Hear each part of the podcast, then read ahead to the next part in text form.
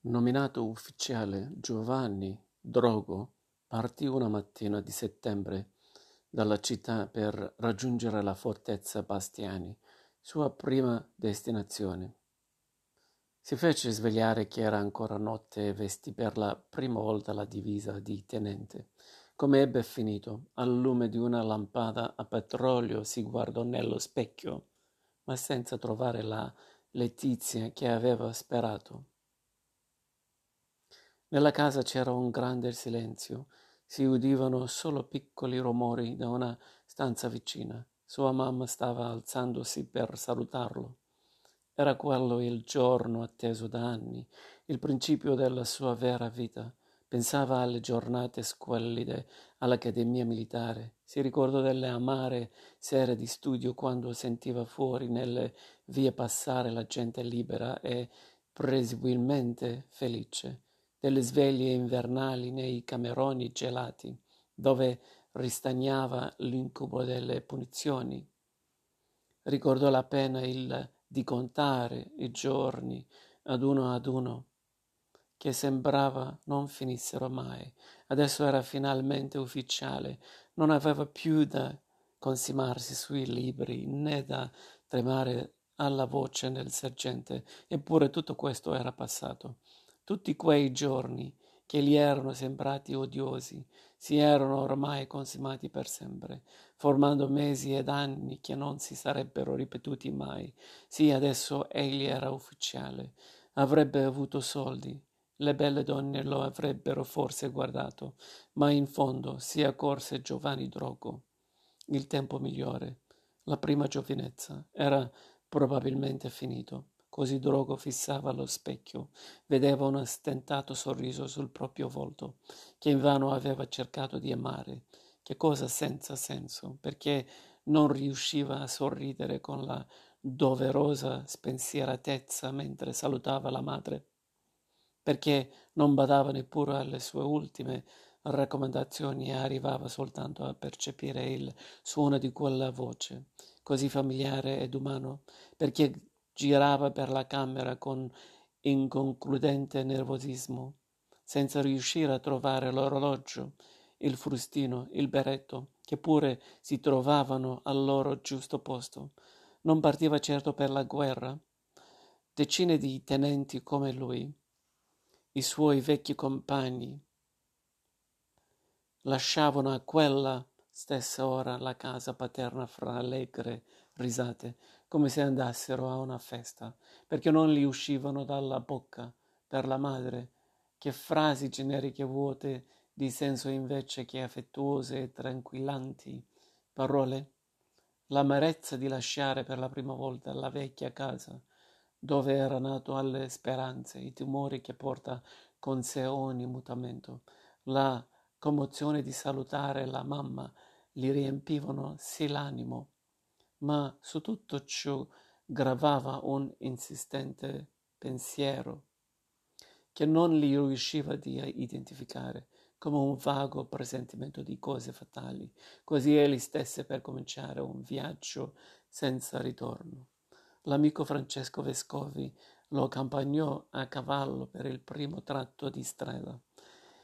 Lo scalpitio delle bestie risuonava nelle strade deserte, albeggiava la città era ancora immersa nel sonno. Qua e là, agli ultimi piani, qualche persiana si apriva. Comparivano facce stanche, ap- apatici occhi fissavano per un momento la nascita meravigliosa del sole. I due amici non parlavano. Drogo pensava a come potesse essere la fortezza Bestiani, ma non riusciva a immaginarla non sapeva neppure esattamente dove si trovasse, né quanta strada ci fosse da fare. Alcuni lì avevano detto una giornata di cavallo, altri meno. Nessuno di coloro a cui aveva chiesto c'era in verità mai stato. Alle porte della città Vescovi cominciò vivacemente a parlare delle solite cose, come se Drogo andasse a una passeggiata. Poi, a un certo punto, vedi quel monto erboso? Sì, proprio quello. Vedi in cima una costruzione, diceva. È già un pezzo della fortezza. una ridotta avanzata. Ci sono passato due anni fa, mi ricordo, con mio zio per andare a caccia. Erano ormai usciti del, dalla città. Cominciavano i campi di Gran Turco, i prati, i rossi boschi autunnali. Per la strada bianca battuta dal sole avanzavano i due fianco a fianco. Giovanni e Francesco erano amici, vissuti insieme per lunghi anni, con le stesse passioni, le stesse amicizie. Si erano visti sempre ogni giorno, poi Vescovi si era fatto grosso. Drogo invece era diventato ufficiale e adesso sentiva come l'altro fosse ormai lontano. Tutta quella vita facile ed elegante ormai non gli apparteneva più. Cose gravi e sconosciute lo attendevano. Il suo cavallo e quello di Francesco, gli pareva, avevano già un passo diverso, uno scalpitare il suo meno leggero e vivace, come un fondo di ansia e fatica, come se anche la bestia sentisse che la vita stava per cambiare. Erano giunti in cima a un salita. Drogo si voltò indietro a guardare la città contro luce. Fumi mattutini si alzavano dai tetti. Vide di lontano la propria casa, identificò la finestra della sua stanza. Probabilmente i vetri erano aperti, le donne stavano mettendo in ordine, avrebbero disfatto il letto, chiuso in un armadio di, gli oggetti, poi sprangato le persiane.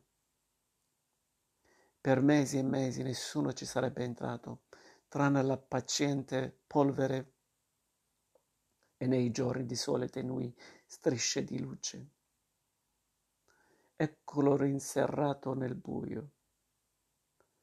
Il piccolo mondo della sua fanciullezza. La madre l'avrebbe conservato così affinché lui tornando ci si ritrovasse ancora, perché lui potesse là dentro rimanere ragazzo, anche dopo la lunga assenza. Oh, certo lei si illudeva di poter conservare intatta una felicità per sempre scomparsa, di trattenere la fuga del tempo, che riaprendo la porta porte e le finestre al ritorno del figlio le cose sarebbero tornate come prima.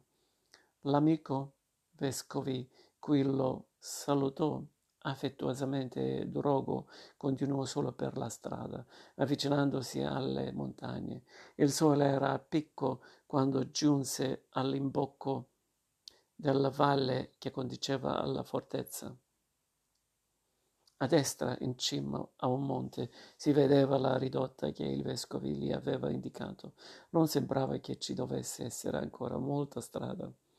Ansioso di arrivare, Drogo senza fermarsi a mangiare, spinse il cavallo già stanco su per la strada che si faceva ripida e incassata fra precipitosi costoni. Gli incontri erano sempre più rari. A un carrettiere Giovanni domandò quanto tempo ci fosse per arrivare alla fortezza. La fortezza? rispose l'uomo. Quale fortezza? La fortezza Bastiani, disse Drogo. Da queste parti non ci sono fortezze, fece il carrettiere. Non l'ho mai sentito dire. Evidentemente era male informato. Drogo riprese il cammino e avvertiva una sottile inquietudine man mano che il pomeriggio avanzava. Egli scrutava i bordi altissimi della valle per scoprire la fortezza. Immaginava una specie di antico castello con muraglie vertiginose. Passando le ore, sempre più si convinceva che Francesco gli aveva dato una informazione sbagliata. La ridotta da lui indicata doveva essere già molto indietro e si avvicinava alla sera. Guardateli, Giovanni Drogo e il suo cavallo come sono piccoli sul fianco delle montagne che ci fanno sempre più grandi e selvagge. Egli continua a salire per arrivare alla fortezza in giornata, ma più svelte di lui dal fondo, dove rompe il torrente, più svelte di lui salgono le ombre. A un certo punto esse si trovano proprio all'altezza di Drogo sul versante opposto della gola. Sembrano per un momento rallentare la corsa, come per un scoraggiarlo, per scivolano su per i greppi e i roccioni. E il cavaliere è rimasto di sotto. Tutto il vallone era già zeppo di tenebre e violette.